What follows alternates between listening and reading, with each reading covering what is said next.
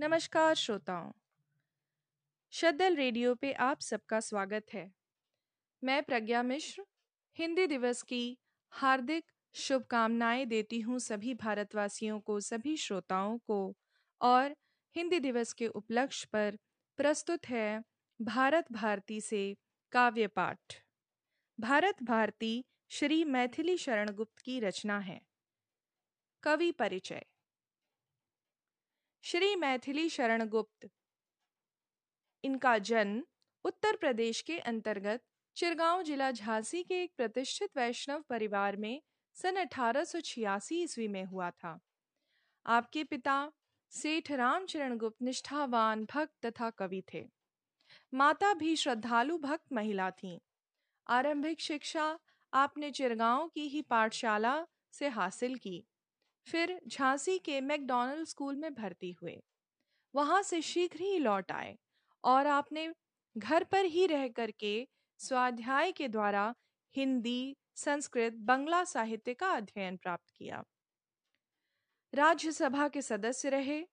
इनका देहावसान 1964 ईस्वी में हुआ। गुप्त जी के काव्य में मानव जीवन की प्रायः सभी अवस्थाओं प्रश्नों, मूल्यों एवं परिस्थितियों से संघर्षों और भावों का वर्णन हुआ है। अतः इनकी रचनाओं में सभी रसों के उदाहरण मिलते हैं। प्रबंध काव्य लिखने में गुप्त जी को सर्वाधिक सफलता प्राप्त हुई। उनके नाटकों में स्वाधीनता आंदोलन की चेतना सर्वत्र व्याप्त है। मैथिली शरण गुप्त की कविता का मूल स्वर राष्ट्रीय एवं सांस्कृतिक है। इन्होंने प्राचीन भारत का गौरवगान अत्यंत ओजस्वी वाणी में किया है। सतीपन की ज्योति उनकी कविताओं में मिलती है। इनके काव्य में परिनिष्ठित खड़ी बोली का प्रयोग हुआ है। वस्तुतः उसे काव्य के उपयुक्त सिद्ध करने वालों में मैथिली शरण अग्रणी थे। खड़ी बोली को नवजागरण का माध्यम गुप्त जी ने बनाया। गुप्त जी की प्रसिद्ध काव्य रचनाएँ हैं, साकेत, यशोधरा, द्वापर, सिद्धराज, पंचवटी जयद्रथ वध भारत भारती आदि। भारत के राष्ट्रीय उत्थान में भारत भारती का योगदान अमिट है।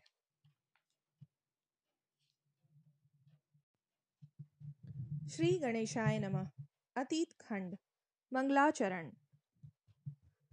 मानस भवन में आर्यजन जिसकी उतारे आरती, भगवान भारत वर्ष में गूंजे हमारी भारती। हो भाद्र भावोद्भाविनी, वह आरती है भगवते। सीतापते सीतापते गीता मते गीता मते उपक्रमणिका हाँ लेखनी हतप्रत पर। लिखनी तुझे है यह कथा। दृक्कालिमा में डूब कर तैयार होकर सर्वथा। स्वच्छंदता से कर तुझे करने पड़े प्रस्ताव जो। जग जाए तेरी नोक से सोए हुए हो भाव जो। संसार में किसका समय है? एक सा रहता सदा। है निश दिवासी घूमती सर्वत्र विपदा संपदा। जो आज एक अनाथ है नरनाथ होगा कल वही।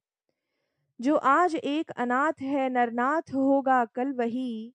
जो आज उत्सव मग्न है, कल शोक से रोता वही। चर्चा हमारी भी कभी संसार में सर्वत्र थी, वह सद्गुणों की कीर्ति मानो एक और कलत्र थी। इस दुर्दशा का स्वप्न भी, क्या हमें कुछ ध्यान था? क्या इस पतन को ही हमारा वह अतुल उत्थान था? उन्नत रहा होगा कभी जो हो रहा अवनत अभी, जो हो रहा अवनत अभी उन्नत रहा होगा कभी। हँसते प्रथम जो पद्म है, तम पंक में फंसते वही। मुरझे पड़े रहते कुमुद जो अंत में हँसते वही। उन्नत तथा अवनत प्रकृति का नियम एक अखंड है। चढ़ता प्रथम जो व्योम में गिरता वही मारतंड है। अतएव अवनति ही हमारी कह रही उन्नत कला।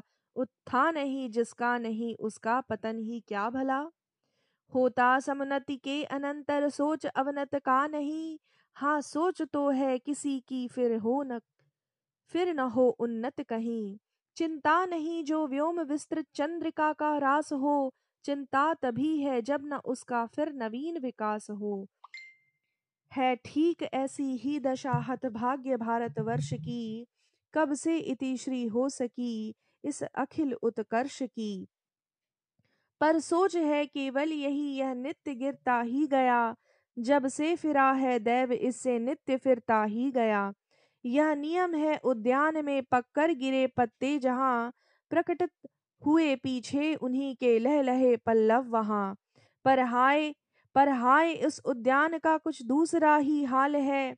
पथ झड़ कहें या सूख ना काया पलट या काल है। अनुकूल शोभा मूल सुरभित फूल वे कुम्हला गए। फूलते कहाँ हैं अब यहाँ वे फल रसाल नए नए बस इस विशालोद्यान में अब झाड़ या झंखाड़ है। तन सूख कर काटा हुआ बस शेष है तो हाड़ है। दृढ़ दुख दावानल इसे सब ओर घेर जला रहा। तिस पर अदृष्ट आकाश उल्टा विपद वज्र चला रहा।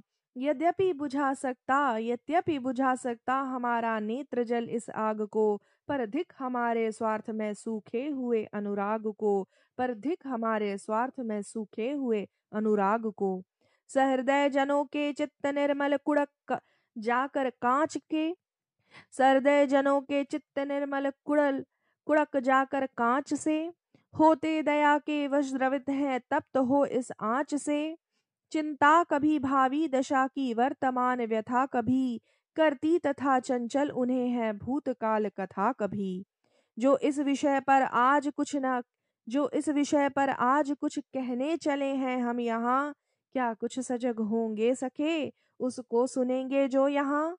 कवि के कठिनतर कर्म की करते नहीं हम दृष्टता, पर क्या न विषयोत्कृष्टता करती विचारोत्कृष्टता? हम कौन थे, क्या हो गए और क्या होंगे अभी? हम कौन थे? क्या हो गए? और क्या होंगे अभी? आओ विचारें, आज मिलकर ये समस्याएँ सभी। यद्यपि हमें इतिहास अपना प्राप्त, यद्यपि हमें इतिहास अपना प्राप्त पूरा है नहीं, हम कौन थे इस ज्ञान को? फिर भी अधूरा है नहीं। हम कौन थे इस ज्ञान को? फिर भी अधूरा है नहीं।